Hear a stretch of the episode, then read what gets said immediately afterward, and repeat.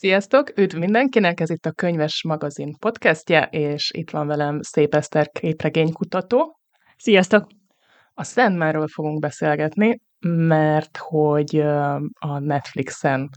végre látható a sorozat, amiben ugye az elkészülésében Neil Gaiman az író is részt vett, és azért ez talán mondhatjuk, hogy a, az utóbbi évtizedek képregénytermésének a talán az egyik legkultikusabb sorozata volt. 1989-ben indult el a Sandman, 7 éven át futott, és kb. 2000 oldal jelent meg, és aki esetleg így nem tudnának ilyen gyors talpalóként, hogy a főszereplője álom, és ő egy végtelen, ezek olyan uh, istenszerű erők a végtelenek, akik így kvázi a, moz- a létezésnek a mozgató erői a világban, uh, az álom, halál, végzett, delírium, vágy és kétségbeesés, illetve az elveszett vagy eltűnt testvér pusztítás, és ők mind ilyen antropomorf emberi alakban jelennek meg. És hát ugye álom főszereplésével az ő történeteit, vagy az, hogy neki hogyan van köze más létezőkhöz, főleg emberekhez, ezt követi ez a sorozat, és a Gaiman-től megszokott módon fantasztikusan keveri a különböző mitológiákat, főleg a görögöt, az északi keresztény és zsidót, a rengeteg Shakespeare utalás van benne, különböző történelmi korokban jár, így össze-vissza mindenbe belekeveri persze a hétköznapoknak a, a banalitásait is, és hát ez tényleg egy, egy ilyen, nem tudom, egy ilyen korona égköve az ő munkásságnak olyan szempontból is, hogy sokan hasonlítják össze Tarantinoval, aki ugye ugyanaz az időszakban indul el, hogy így hogy lehet annyit lopni másoktól, úgy, hogy abból aztán úgy rakjál össze egy önálló egészet, egy új művet, ami, ami tök eredeti és tök menő, és nagyon kreatív, és, és nagyon izgalmas. Még talán egy előjáróban, hogy ugye Gaiman írta a Sandman, de hát rengetegen dolgoztak rajta, ilyen szempontból a képregény készítés hasonlít a, a filmgyártáshoz, tehát itt azért nagyon sok rajzoló, kitöltő, színező, tehát nagy csapatokkal dolgozott együtt, de hát azért az ő nevéhez kötődik elsősorban, vagy hát az olyan laikusoknak, mint én. És akkor ezen a ponton így át is adnám a szót, hogy el tudnád-e mondani, hogy ez az 1989, ez, ez mit jelent a képregény történetében? Tehát, hogy mi ez a millió, vagy, vagy mainstream popkultúra, amiben megérkezett a Sandman? Nagyon tetszett az összefoglalód egyébként, és uh, akkor Tarantinónál folytatnám. Vagy ehhez kapcsolódnék, mert szerintem nagyon fontos, hogy a posztmodern tombolásába érkezik meg a Sandman, és de nem kell ahhoz fekete öves DC olvasónak lenni, hogy az ember kösse valahová, mert ugye ez a DC egyik imprintja alatt jelent meg, hanem olyan a szélesebb közönség számára is érthető kulturális folyamatokba is abszolút beleélik, mint a posztmodern, vagy mint a nem, mint a konvergens kultúra, nem tudom, ez mennyire, ez a szó mennyire van meghonosodva a magyar. Ezt mondd el, hogy mit jelent A magyar um, um, szókészletben, de angolul azért használják, tehát hogy, hogy van ez az egyébként mindannyiunk számára ismerős jelenség, hogy a tartalmak a különböző hordozók között szabadon vándorolnak, és igazából most is, amikor a képregényből sorozat lesz, ezt éljük meg, de maga ez a képregény is úgy jött létre, hogy a Szent Ivánai álmot újra gondolták, vagy öm, a francia forradalomba beillesztették ezt a karaktert, tehát hogy itt, vagy, vagy legendákat dolgoztak újjá, és ez szerintem a 80-as években irodalmi szinten is felfutóban volt, meg természetesen képregényes szinten is. De ha konkrétan képregény történetbe akarjuk kötni, akkor szerintem több dolgot is megjegyezhetünk. Az egyik az az, hogy ebben az időszakban fokozott törekvések voltak arra, hogy a, képregényt a, az Amerik, főleg az amerikai piacon, abból a szűk burokból, amiben szorult ki bontsák, kinyissák, és ennek egyik módja az volt, hogy a képregény írókat irodalmi írókkal, irodalmi szerzőkkel hasonlították össze, vagy emlegették egy mondatban, tehát hogy egy író kultusznak lehetünk tanulni a 80-as évek végén, és, és ahogy mondtad, hogy Neil Gaiman nevéhez kötjük, ez egyrészt amiatt van, hogy szerintem csak ő tudta átlátni, hogy mi történik ezen a sok ezer oldalon. Másrészt pedig amiatt is van, hogy, hogy ez a korszak az írókat emelte ki, és a másik talán a hallgatók számára is ismerős írónév Ellen Moore, ugyanennek a korszaknak a, a szülöttje. Ő többnyire egy másik alkotóval dolgozott együtt, vagy nagyon sokszor, és így ö, általában meg szoktuk jegyezni, könnyen megjegyezni a, az alkotó társát, mint hogyha 24 másik nevet kellene a neve mellett ö, felsorolni. Ezen kívül még az is egy tendencia ebben a korszakban, ami nagyon érdekes, hogy valamiért a 80-as években egy csomó brit ember, aki képregényt akar csinálni, kiköltözött az Egyesült Államokba. És volt egy ilyen kreatív robbanás, amelyet az, az Egyesült Államok beliek kicsit egzotikusnak éltek meg, hiszen a brit akcentus, mint minden filmben elhangzik, itt is elhangzik, az számukra olyan kuriózum, és, és egy másfajta kulturális hagyományba jöttek, és ezzel képesek voltak tartalmi szinten is hozzájárulni ahhoz a nyitáshoz, hogy a képregény szélesebb közönségeket elérjen. Ugye, a, ami még egy tök fontos a, a szendemben, hogy elképesztően szabálytalan a struktúrája. Tehát, hogy egyfelől szemérmetlenül játszik a műfajokkal, tényleg a romantikustól a horrorig a teljes spektrumot be, bejárja, de elindul kész komplett történetekkel, amiből az első kettőt dolgozza fel a sorozat, de erről majd beszélni fogunk, de kis novellákat is beleilleszt, akkor a, tört, a nagyobb történetek is magukon belül elképesztően széttartóak. Vannak ilyen visszatérő figurák, de teljesen váratlan pillanat, pillanatokban jönnek elő a, a, a képregény folyamnak, és ennek kapcsán így le is írták sokszor, hogy nagyon nehéz belépni ebbe. Tehát, hogy annyira annyira kaotikus, és aztán, hogyha beránt, akkor nyilván így, így értékelni kezdi az ember, hogy ezt a fajta ilyen ötletgazdag burjánzást, de a, a sorozatnál is, meg a képregénynél is mindig kiemelik, hogy hát ez nem biztos, tehát hogy ez, ez azért sok embert ledobhat, és ennek kapcsán így érdekelne, hogy te egyébként hogyan találkoztál a Sandmannel, mert csak annyi, nekem például harmadjára sikerült a, úgy, úgy berántódnom, és, és nem tudom, egy az elmúlt tíz év során, és, és ez az kellett, hogy ilyen számomra ilyen mérvadó emberek mindig mondták, hogy fantasztikus. Mhm. Tudtam, hogy egy csomó mitológia van benne, meg hát ott volt Gaimannek a neve, de, de még így is, tehát az első a preludökről így nem tudtam vele mit kezdeni.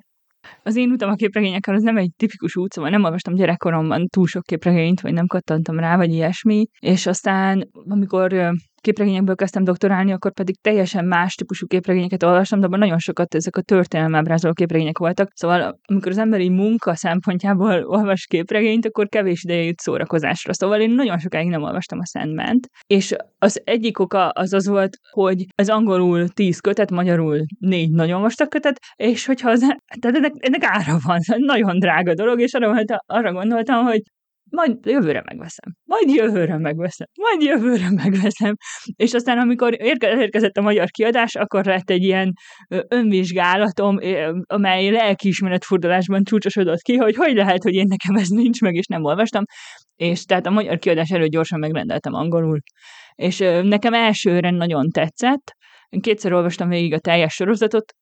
és nagyon érdekes volt, hogy néhány történetet újra tudtam értelmezni második olvasásra, szóval olyan részleteit vettem észre, amiket először nem sikerült, hogy olyan, olyan, olyan árnyalatait, ami megint csak azt bizonyítja, hogy hogy olyan ez a képregény, mint egy szivacs, ami, vagy, vagy mint, nem tudom, a homokkő, amiben így a víz egyre lejjebb tud jutni, és mindig más máshova ér el, és más összefüggéseket hoz létre. Öm, ami esetleg öm, ledobhat embereket, vagy nehézé teheti a megszokását a történetnek, az a vizualitása, mert egy nagyon tipikus 80-as évekveli, évek végi ö, vizualitása van, ma már máshogy rajzolunk képregényt, és nagyon sokszor váltakoznak a rajzolók, és nem mindegyik rajzolónak a stílusa áll feltétlenül közel az emberhez. Én is van olyan, aki nem szeretem, ahogy kinéznek az általa rajzolt, rajzolt oldalak, de hogyha folyamatosan hétről hétre kell termelni a füzeteket, ahogy ezt annó a 90-es években csinálták, akkor szükséges volt az, hogy a munkát elosszák így a, a különböző rajzolók között. És ö, szerintem a rajzolóváltás segíthet abban, hogy a műfai sokszínűséget egyébként megértsük, vagy befogadjuk, mert tehát, hogy valaki jól tud horror történetet rajzolni, valaki jól tud romantikusabb szállat rajzolni, tehát a vonalak minősége másfajta, és ezáltal máshogy éljük meg a sokféle műfajúságot, ami filmen egyébként nem mindig működik a, a Netflix sorozatban. Néha olyan, mintha csak belekapnának egy-egy ötletbe, és például van ez az animált új rész, amit utólag raktak föl, a, az ezer macska álma, aminek meg írtó jól áll az, hogy animáció, mert ugye az animáció is így rajzolt médium, és, és nagyon jól tudnak kísérletezni vele, meg összekötni távolálló elemeket. És igazából ezt csinálja a game az egész sorozatban, hogy összeköti Lokit és a sátánt, vagy nem tudom, akik Lucifert, akik a különböző mitológiákban vannak, és olyasmi, ami nagyon jól tud működni rajzolva. Azon gondolkodtam egyébként így, a, amikor így készültem, hogy, hogy sokan kifogásolják, meg hát én is nyilván láttam azt, hogy mennyire különböznek a, a stílusok, hogy közben ott van az is, hogy maga Morpheus, aki államnak az egyik neve, hogy ő az álmok formálója is, tehát aki a, a, és hogy, hogy így valahogyan az ő megjelenésében is megjelenik ez meg hát magában, akkor ilyen metaszinten a képregényében is, hogy ez egy folyamatos formálódás alatt van, hogy tulajdonképpen mi is az álom, vagy, vagy mi is a világ. Ugye ez a podcast alapvetően a, a sorozatról fog szólni. Kicsi felvezetésként annyi, hogy ugye a 90-es évek óta próbálták megfilmesíteni, és ez is felkerült arra a polcra, mint a nagy megfilmesíthetetlen, tehát a dűne, trónok harca, gyűrűk ura, azért ezeket sorolom, mert ez ott aztán sikerült valamilyen módon megfilmesíteni. Ezeket jó részt game miatt aztán kudarcba fulladtak, tehát nem készültek el. Olyat is olvastam, hogy valaminek a forgatókönyvére például azt mondta, hogy ez a legrosszabb forgatókönyv a végre, oh. valaha látott, tehát azért ez egy csúnya osztás. És aztán ahogyan jött ez a, ez a streamingnek a felfutása, akkor elkezdtek itt is ugye egyre inkább sorozatban gondolkodni, és nem filmben, ami szerintem nagyon jót tett ennek a koncepciónak és ahogyan a, a Good Omens-nél, illetve az amerikai isteneknél is az ő nagyon szigorú ilyen együttműködéssel és felügyeletével készült ez a, ez a sorozat is. Ilyen elment a, a Comic-Conra most uh, San Diego-ba, és nagyon aranyos ilyen kis bejelentkezéseket, mm. meg videókat csináltak ott a stábban. Relődök és Nocturnöket, a Babaházat, ez a két nagyobb történet, amit feldolgozza a sorozat, és a az ezer macskálmát, amit említettél, illetve a Kaliopét utólag ilyen meglepetésként rakták fel. Neked mennyire tetszett a feldolgozás, vagy mint, mint adaptáció szerinted mennyire sikerült? Szerintem nagyon jól tett a sorozatnak az, hogy Gaiman egy csomó kompromisszumot nem volt hajlandó meghozni. Ugyanakkor nagyon nehéz egy ennyire széttartó történetet úgy filmre vinni, hogy az alkotók nem biztosak abban, hogy lesz folytatás. És Bocsánat, az... csak annyi, hogy még, amikor ez a felvétel készül, akkor még a, a Netflix nem ütötte le, hogy lesz második évad. Tehát még most függővé teszik, mert hogy túl drága. És elindítanak egy csomó szálat, és nézé, miközben néztem, azon gondolkoztam, hogy ezek olvasás közben is ennyire a levegőben lógtak, vagy a valami a filmből, az adaptációból máshogy csapódik le nekem, és érzem azt, hogy néhány szereplő, vagy néhány szál erőltetetnek tűnik számomra. És aztán ma elővettem a, a sorozatot, mármint a, a, a nyomtatott önyesdiót, igen.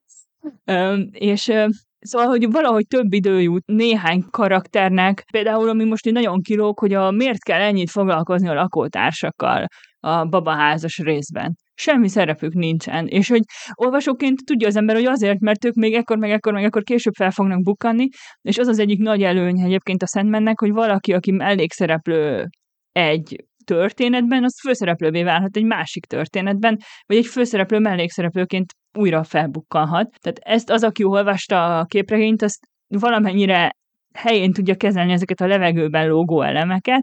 de el sem tudom képzelni, hogy valaki, aki először találkozik a Szent a sorozat kapcsán, mit gondol ezekről a suta jelenetekről. Lehet, hogy jó szívűek az emberek, és megbocsátják ezt a sutaságot a sorozatnak. Ugyanakkor van néhány, amit sűrítettek, és nagyon jó döntéseket hoztak meg néhány sűrű. Tehát, hogy például kiírtak szereplőket, összevontak karaktereket, amelyek szerintem nagyon jó döntések voltak néhány történetnek e, erősebben kifejezték a hangsúlyát és a tétjét, mint ahogy a képregényben van, de az végig egyértelmű, hogy vágy, álmánykodik össze-vissza, ez burkoltabb a képregényben, de szerintem a sorozatnál szükséges az, hogy legyen egy ilyen sorvezetőnk. Az előtt kellett volna elmondanom, tíz rész volt ugye a, még a meglepetések előtt, és hogy van egy öt részes ez a, ez a prelődök, amiben a ami arról szól nagyon röviden, hogy egy mágusnak a 20. század elején sikerül, hát véletlenül álmot ejti rabul, ő halált szerette volna, hogy visszakapja a fiát, és akkor hát itt a sorozatban azt átírták, hogy száz évig tartja fogva, mire sikerül kiszabadulnia. Igen ám, de közben nem csak az álom birodalma amortizálódott le, és ennek egyébként vannak nagyon csúnya következményei az ébervilágban, hanem elvesztek a, az eszközei is a álomnak. Három tárgyat készített, amiben, amik azért fontosak, mert hogy belejük öntötte a hatalmát, és ezek nélkül elég gyenge, és akkor valójában egy ilyen nagyon fajegyszerű alaptramaturgia egy ilyen, akkor ezeket vissza kell szerezni egymás után az eleje, és a, lemegy és a pokolba, és találkozik Luciferrel, meg itt ugye elélép a, a DC-nek az egyik figurázia, ez a John Dee, aki azt hiszem, lesz a Fátum doktor de hogy e, ez akkor, tehát végül is aztán sikerül ezeket visszaszerezni, akkor a közepén van egy hatodik epizód, ami egyébként nekem a kedvencem volt, ahol a halállal a testvérével uh-huh. beszélget, és... Egyébként azért állítanak meg egy pillanatra, mert hogy ahogy beszéltem emberekkel, meg közvéleménykutatást folytattam a saját Facebookomon, úgy kb. az emberek száz százalékának a sorozat hatodik része a kedvence, amelyben a testvérével a halállal beszélget, illetve egy halandóval, aki egyszerűen elhatározza, hogy nem hal meg, és egy, és egy játszmává, találkozások sorozatává alakul a több száz éves élete ennek a halandónak, és valóban ez egy olyan tök jó epizód, ami önmagában is megáll, nem kell az, hogy az ember megpróbálja megérteni ezt a sok ágazást, és, és igazából a quintessenciája annak, amit általában game megfogalmazni szokott, hogy az emberiség, vagy az emberiesség, az a humánum, az egy érték, és mennyire sokszínűek vagyunk, és ez most nagyon nyálasan hangzik, de az a jó ebben az epizódban, hogy, hogy nem nyálas. Jól csinálták Igen, meg. meg. szerintem az is nagyon jó benne, hogy meg tudta így őrizni ezt a, pont ezt a játékosságot, tehát hogy mindenféle elvárásokat felrúgva Game csak beszél a számára fontos dolgokról, így a, a humánumról, a történetmondás fontosságáról, hogy egy ilyen tök fontos kulcs mondat elhangzik benne, hogy a történetek mindig visszatérnek az eredeti formáikba, és nagyon, fú, nagyon zseniális színész találtak erre a, az örök életű, vagy hát hosszú életű yeah, karakterre, erre a habra, aki ugye a 11. századtól, tehát ott éppen a Chaucer beszélget valakivel a háttérben a Canterbury mesékről, amikor elindul a történet, és akkor az a kis fogadó, vagy hát kocsma, ahol ők újra meg újra találkoznak száz évente, akkor az ilyen, ezt nagyon-nagyon szépen megoldották, hogy a, tényleg az adott történelmi kornak a, a, a változása is lekövethetők, meg az örök emberi természet is lekövethető, tehát hogy ugyanúgy, ahogyan a, a középkorban arról beszéltek, hogy már megint adót emelt, aki a 20. században is az adókra panaszkodnak az emberek, meg plegykálnak, meg, meg a világ végének a különböző formáit várják, vagy nem várják. Igen, és akkor ezután tovább lendül a történet a babaházra, ami meg, hát ez az a rész, ahol szerintem a sorozat aztán eléggé leül, és elég lass, tehát a lassúsága, meg ez a kicsit ilyen melankólikus, álomszerű, ilyen víziószerűsége, így valahogy nem, nem sikerült ezt, ezt rendesen átemelni. Hú, hogy is foglaljam össze? Mert nagyon sok minden van benne, tényleg egy Különböző fura szerzetek élnek egy házban együtt, a transvestita énekestől, a gót ikerpárig, vagy nem ikerpár, ez sosem derül ki pontosan, barbie és Kennig, akik Cindy-vel néznek házat Floridában maguknak, és ide érkezik meg egy lány, aki az elveszett testvérét keresi, és mint kiderül, aztán az ő rokona, az, az, az a nő, aki az egyetlen azok közül, amikor álmot elfogták, és nagyon sokan álomba merültek az ébervilágban, egész életét álomban töltötte, soha többet nem ébredtek fel, ezek az emberek általában meg is haltak, ez az egyetlen nő, aki felébredt, és aztán nekik vágy ármánykodásaihoz is közük lesz, és hogyha még tudtok követni, akkor, akkor itt még belép a történetben egy rémálom, akit a Korintoszinak hívnak, aki amíg álom bezárva volt, akkor ő elszökött az álom birodalmából és az emberek között hát tesz mindenféle csúfságokat sorozatgyilkosként, és ő meghívást kap a sorozatgyilkosok kongresszusára. és ez egyébként szerintem a legfantasztikusabb és viccesebb része az a kongresszusnak a bemutatása. Na mindegy, és akkor ez egy szépen egy kulminálódik, és Ráadásul olyan események történnek, aminek hatására álombirodalma is elkezd repedezni szó szerint, úgyhogy itt nagyon komoly dolgok forognak kockán. Ugye adaptációs szempontból tök jó, hogy itt kiemelték ezt a korintuszi figurát, és hogy említetted, hogy a vágy is így megjelenik újra meg újra, és egy ilyen a dramaturgiát, a sorozatnak a tíz részes dramaturgiáját egyben tartó erőként működik. Ez a korintuszi is így felfelbukkan és egyébként mind a két szerepre szerintem nagyon jó színész sikerült, tehát hogy annyira karizmatikus és erős jelenlétük van, nagyon ügyesek. Abszolút. Főleg a vágy, az, az a színész, az Igen, nagyon, nagyon elképesztő. Igen. Igen, ő ugye egy non-bináris karakter, vagy ö, ember, és a, a karakterben is, ez nekem már nagyon tetszett ott a, a képregényben is, hogy a vágy az egy, tehát hogy neki nincsen neme, hanem ő minden. Ugye olyanok változtatásokat is hoztak, hogy például a halálból, aki egy kis fehér kót csajszi, a képregényben egy ilyen sokkal nyugodtabb és ilyen, nem tudom, ilyen zen módon kiegyensúlyozottabb fekete nő játsza. Tudom, Konstantinnak a karakterét, aki egy démonvadász a DC-ben, akkor az ő férfi karakteret is összevonták az egyik ősével, és ugyanez a színésznő játsza a múltban és a jelenben is.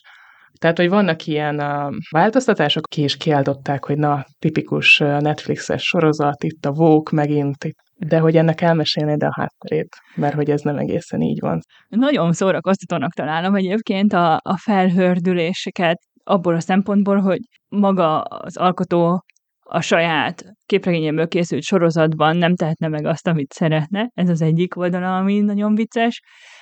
A másik oldala pedig az, hogy 1988-ban, amikor elindul a Sandman, és aztán a 90-es évekre, amikor eljutunk oda, hogy egy egész évadnak a főszereplője egy transvestita karakter, a Vanda, akkor ez szerintem ugyanolyan megbotránkoztató lehetett a bizonyos ö, emberek, csoportok, nézőpontok számára, mint ami a megbotránkoztató most az, hogy igyekeztek arra ügyelni, például, hogy több nő legyen a sorozatban. És ö, most, hogy újra lapozgattam a képregény füzeteit, így most döbbentem rá, hogy tényleg annak ellenére, hogy a game igyekezett mindig is arra, hogy sok női karaktert írjon, hogy tényleg mennyire túlnyomó többségben vannak a férfi karakterek a, a képregényben, és hogy ez a sorozat, ahol tényleg ügyeltek arra, hogy például a Lucian nevű karaktert nőiesítették, mert hogy aki álomkönyvtárosa. A álomkönyvtárosa, aki egy zseniális karakter a képregényben is, meg a, a sorozatban is. Ez segít reflektálni arra, hogy tényleg mennyi idő eltelt a 80-as évek óta, amikor ez egy újító képregény volt, és hogy tényleg mennyire fontos az, hogy, hogy ne csak egyféle hős legyen látható, akár viselkedésében, akár pedig ne, ne csak egyféle rasszhoz tartozó, vagy nem tudom, normatív irányzathoz tartozó karakterek legyenek láthatóak, mert hogy nagyon sokfélék vagyunk, és pont a sokféleséggel való megbirkózás az egyik témája a Sandmannek, és nekem nagyon tetszik az, hogy már most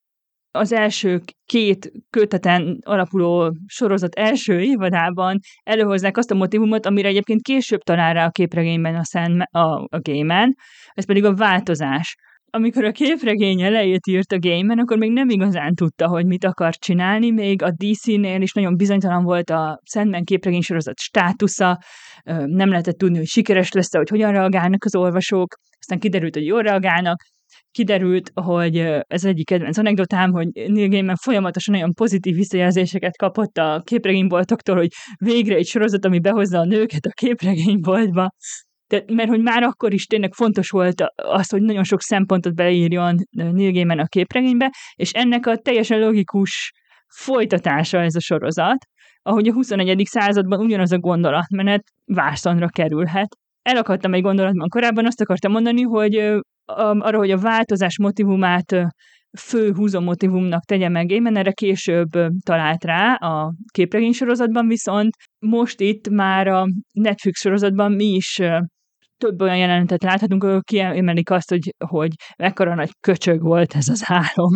Most így legyünk őszinték, egy, egy ilyen fafej volt, nagyon sokszor egy merev ember volt, merev végtelen volt, bocsánat, ő nem ember, és már most sokszor az a tétje a jelenteknek, hogy ő tud-e változni, vagy rugalmasan reagálni, erre később talál rá a gémen, és valóban, tehát, hogy hogy a nézőknek, olvasóknak is ezt a kérdést teszi fel a sorozat, hogy tudnak, tudnak-e a sorozattal együtt változni.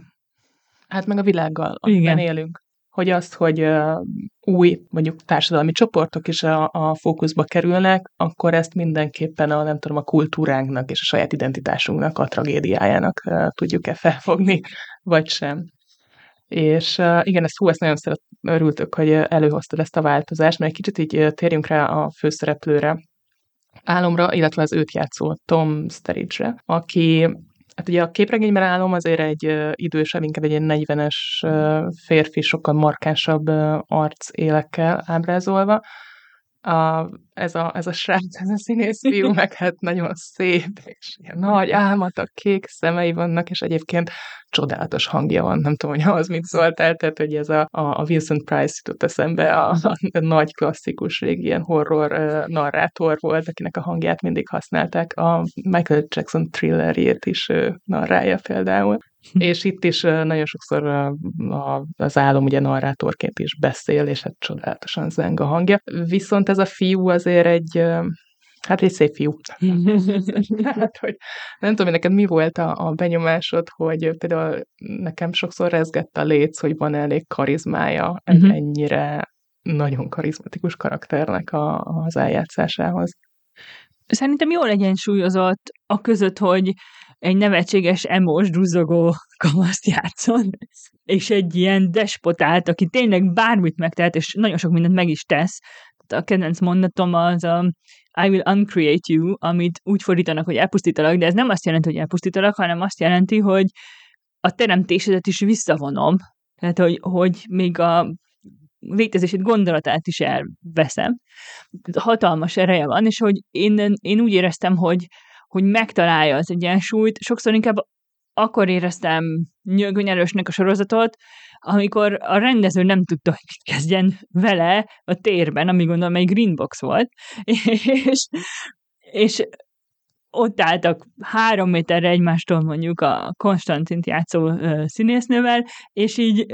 beszéltek. Ami képregényben jobban működik, mert ott az olvasó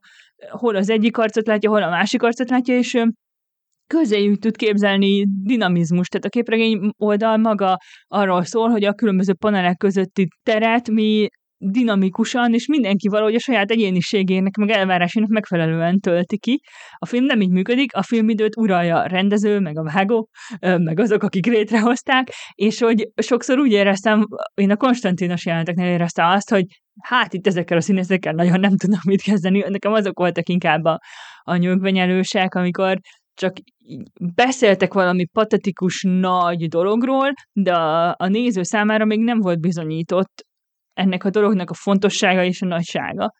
És ezért jó például az extra adása, vagy a hatodik epizód, szóval, ha bárkinek nincs kedve megnézni mind a tizet, akkor nézze meg az extra adást, amelyek önmagukban is ért, érthető um, rövid történetek, illetve a hatodik részt, mert az az, amelyik bizonyítja azt, hogy, hogy mi a tétje ennek az egész kapcsolatrendszernek. Szóval visszatérve a kérdésedre, nekem oké okay volt a színész többnyire.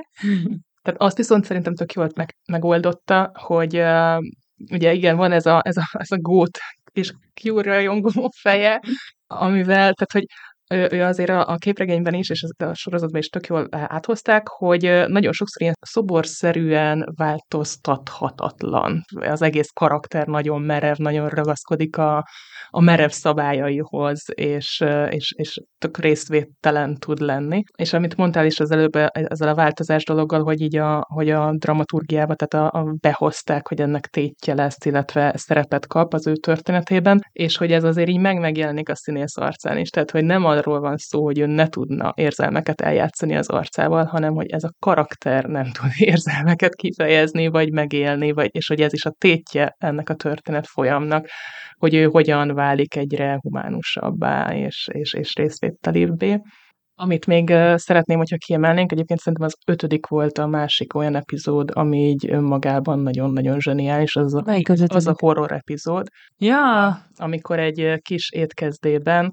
a, ugye van ez a három elveszett tárgy, és a harmadik az egy ilyen Rubin medál, és, és az egy, ez a John D-hez kerül, a DC univerzumnak az egyik főgonoszához, aki az Arkham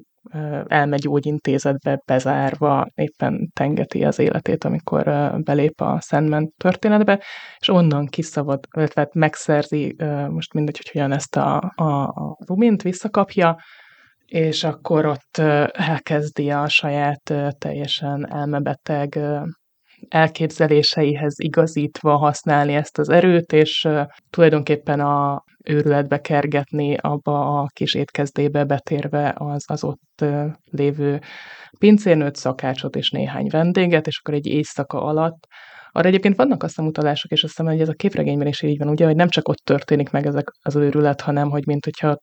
úgy ki is áramolna ez az erő, de hogy így valahogy így becsavarja őket, hogy először tehát neki az őszinteség a mániája, és akkor egy először csak kimondanak dolgokat, aztán őszintén megérik a vágyaikat különböző ilyen orgiaszerű jelenetekben, aztán az erőszakot is, az agressziót is felszabadítja bennük, és ennek az egésznek a végére egy ilyen szörnyű öngyilkossági hullámban tulajdonképpen a, a dít leszámítva mindenki meghal. Na, és ezt a, a, a, a dít a David Hewlis nevű színész alakítja, és, és szerintem egészen fantasztikus mm-hmm. az a minimalista játék és jelenléte, hogyan ő ebben végig van, és hogyan, hogy fenyegető. Igen. Nekem egyébként nem tetszett az ötödik rész, de teljesen egyetértek, hogy a, hogy a David Juliusnak a, a játék az, az elviszi ezt a hátán, úgy, úgy hozzájárul ez a feszültséghez, amit igyekeznek építeni. Na, tényleg mesteri. Um, számomra pont ez a,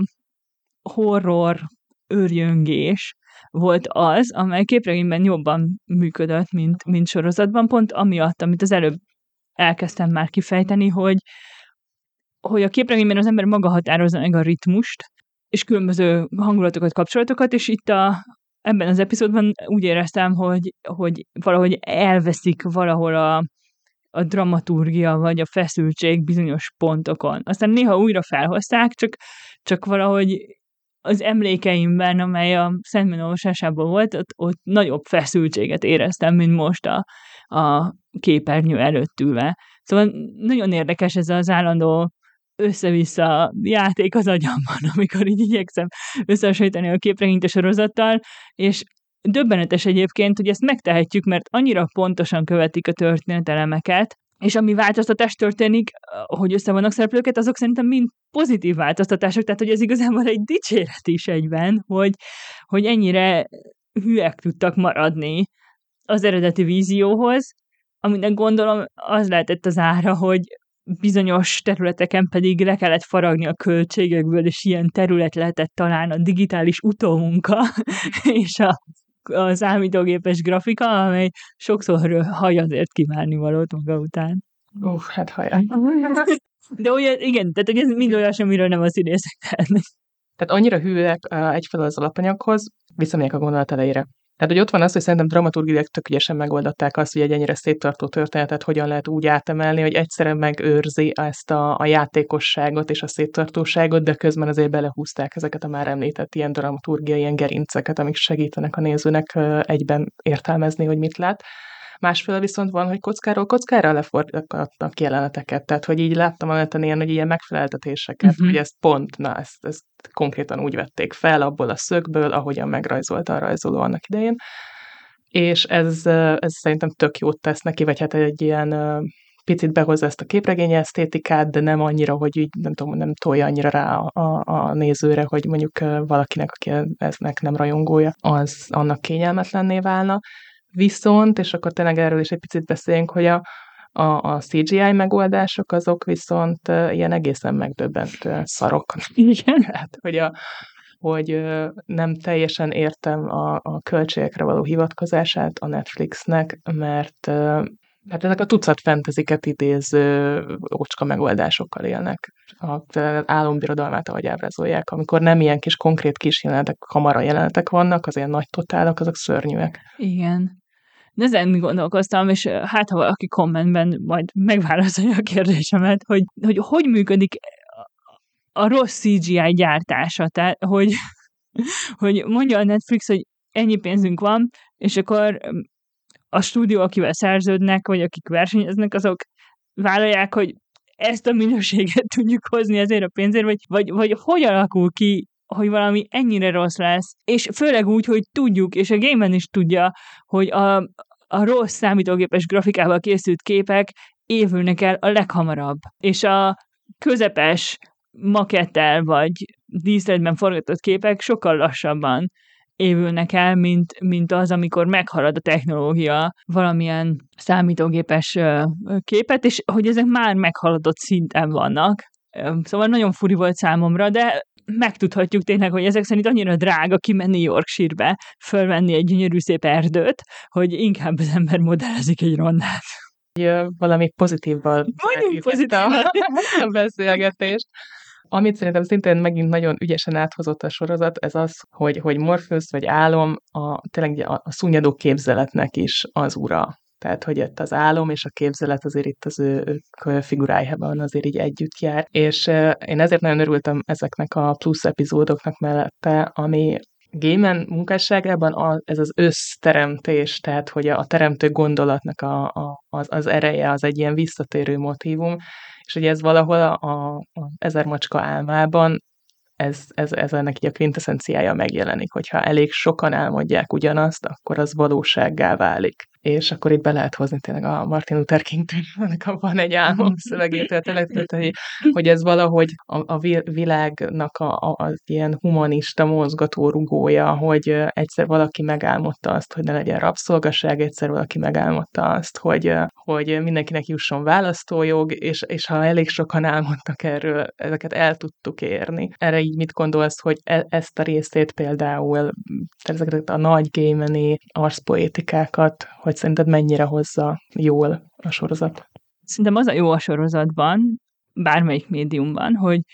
ezt az üzenetet annyira sokféleképpen mondja el, tehát, hogy van, amikor csak a háttérben van, van, amikor egészen nyíltan megjelenik, mint az ezer macska álmában, különböző történelmi korokban, különböző díszletek között, hogy valamelyik mód biztos, hogy meg fogja érinteni az olvasót, vagy a nézőt, és ebből a szempontból nagyon érdekes személyes különbségek vannak, hogy ki az, akit a macskás érint meg, ki az, akit